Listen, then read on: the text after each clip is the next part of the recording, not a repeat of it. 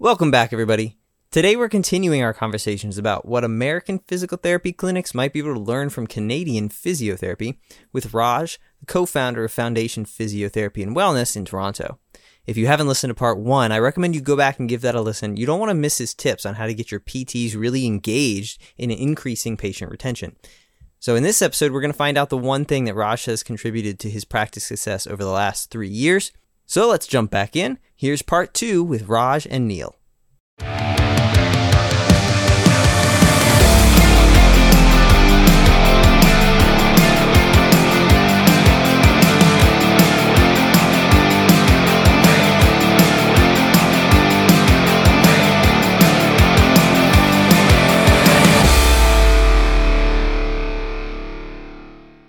Um, exactly. Um, so, so let's switch gears here a little bit here and talk about uh, some some strategies I, I, see work really well for Canadian clinics, and there, there's a few clinics here in the U.S. that we see that have incorporated different disciplines in them, and and and you've done this really well in your clinic. So, can you tell us a little bit about your kind of multidiscipline approach, kind of different services that you actually offer in your clinics?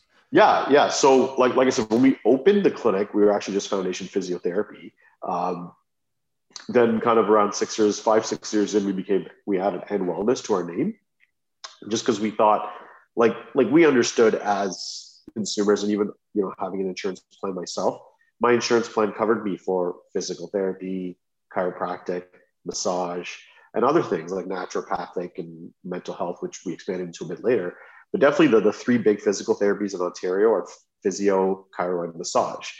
And I mean, if you love your brand enough and you want people to to come back to your brand, then you got to offer more services, right? Um, because they might spend their, you know, the first way we expanded was into chiro because they might need continued plan of care.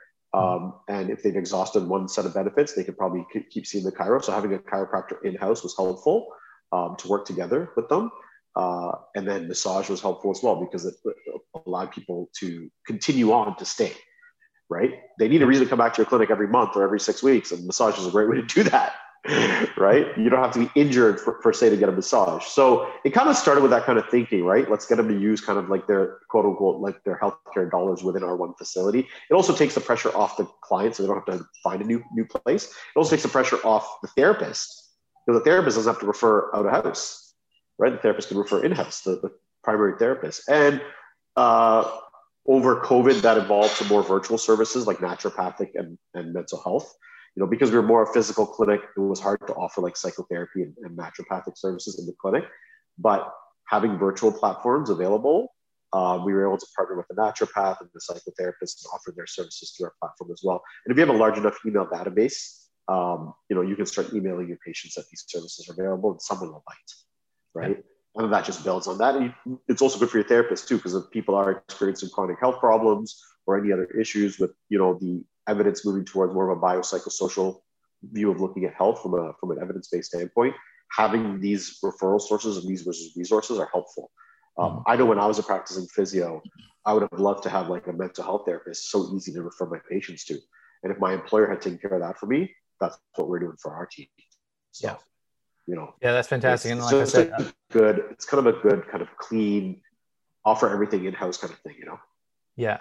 And and uh, i think this is a really important thing for uh, especially as as things are opening up now the people are used to going um, you know more back into clinics right for services. Um, where are the opportunities for for your clinics out there right? For for uh, our listeners. Like think about what could you incorporate to, to give more to your clients. And I can tell you from a marketing standpoint, our clinics that we work with, like Raj's, that offer a more comprehensive therapy and solution, that people gravitate more towards that because they want to know, they, they see those different um, solutions that are there whether it's you know physio chiro acupuncture massage and like wow they have all this you know capabilities here it, it, it attracts people more to the clinics. So uh, that's something for you to definitely look in. And the, and the ultimate selling point to Neil, like the best selling point is the information is shared, right? Mm-hmm. So you don't need to tell, like we all share the same EMR. So it's easy for me to tell when I refer my patient to massage. I'm like, I've been treating your back for six weeks. my, my notes are in there. Now I'm going to send you to Abigail, who's our massage therapist, and she has access to all our notes. And that mm-hmm. experience is so much easier for the patient because they don't have to explain everything again. You've yeah. just taken a barrier away from a patient. And in, in, healthcare, that's such a huge value to them, right? Uh, yeah. You just got, you, you so that's, that's your selling factor, I think. Yeah. And if people want to be, you know, they, they want to get out of pain, they want to be healthy, right? Yeah. And so if we just offer, hey, get out of pain, right? But not the, hey, stay healthy, yeah. portion then we're missing a we're missing a, a, part of that patient model right so where can we incorporate more of that in there hey everybody if you enjoy listening to the pt marketing power hour it probably means you're the kind of person who wants to grow your clinic and take control of your direct to patient marketing but what if there was something you could do today to improve your clinic website attract more patients well there is our new 10 minute website makeover workshop is going to teach you how to diagnose your website's problems and show you five simple actions that you could take today to improve your website and attract more new patients. We promise you don't even have to be tech savvy for this. The 10 minute website makeover will work for you. To access this free 10 minute training, just go to practicepromotions.net slash PT makeover. That's PT makeover, no spaces. In just 10 minutes, you can learn simple changes that'll make your website irresistible to new patients. Now, let's get on with the show. So, fantastic uh, insights and advice here, Raj. So, uh, what would you say has helped your practice to grow over these last three years? Great question. Um, I, I, would actually think, like, you know, from an organizational standpoint, I think uh, whoever's, if you're looking at, so let me take that back a step. I think from a vision standpoint, like, where do you want your practice to be? Right? Do you want it to be a practice? Do you want it to be just a clinic, or do you want it to be like a brand? Right? And when myself and Matt were kind of reaching that point in our in our careers, we decided we want to take this thing next step. Mm-hmm. But that meant we could no longer be practicing our practice majority of the time. So we also had to move up that notch. So we had to become the leaders and the organizers at, at that top level and create a proper structure. So I think by creating that structure and having specific roles and actually running like a like a proper organization, that is what's allowed our brain to be a bit more organized, efficient.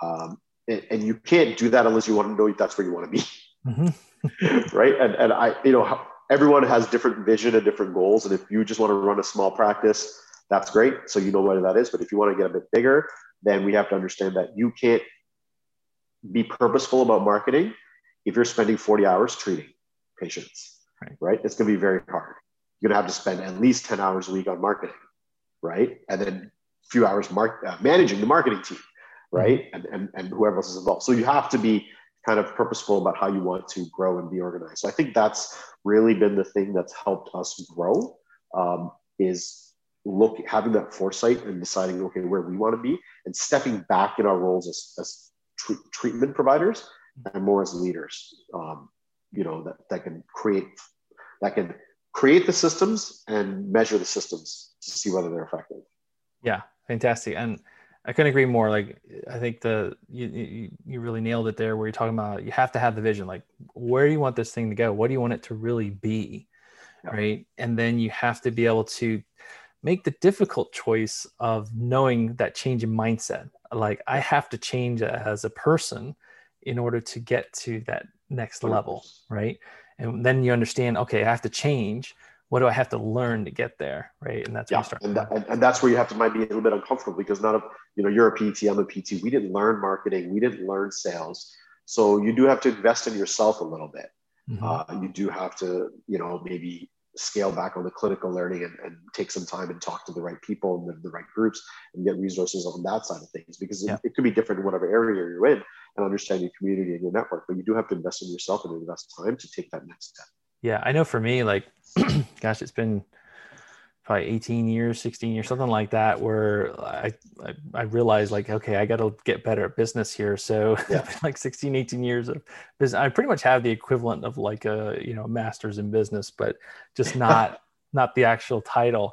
Um, I mean, hey, for myself, I, I, like, and I'm yeah. sure you've done it too. I've, I mean, I've spent like hundreds of thousands of dollars on my own business yep. training. Right. And so you kind of look back and like, wow, you know, you did have to invest a lot, learn a lot, time, but it's it's there for a reason because you you cannot scale your business, you cannot hit your vision unless you realize you have to change yourself and get better yeah. yourself. You're going to invest. You're you're going to invest time. You're going to invest money. You're going to invest in yourself because there are going to be times you're going to invest some you're going to try something and it doesn't work. And you have to be okay with that.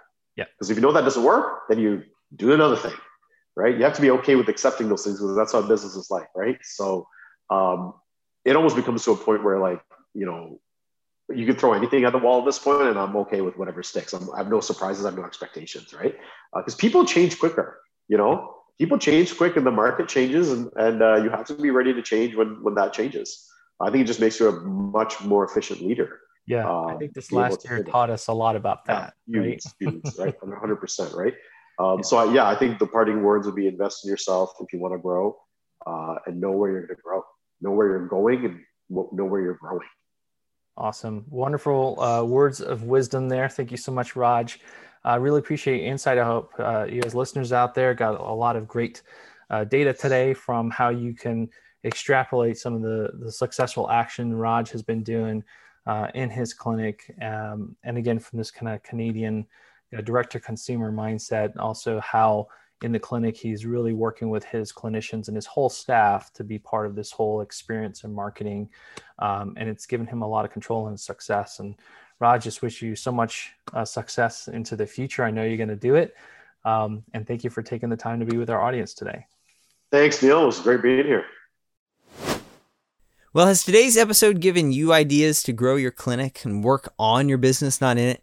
I hope this can set you up for huge practice growth. But listen, ideas without action are useless. Start taking action by going over to practicepromotions.net slash power. You can download more than nine checklists and free resources made to coach you through simple, proven marketing actions. So check it out today. That's practicepromotions.net slash power. Big thanks to Raj for being with us, and we'll see you next time.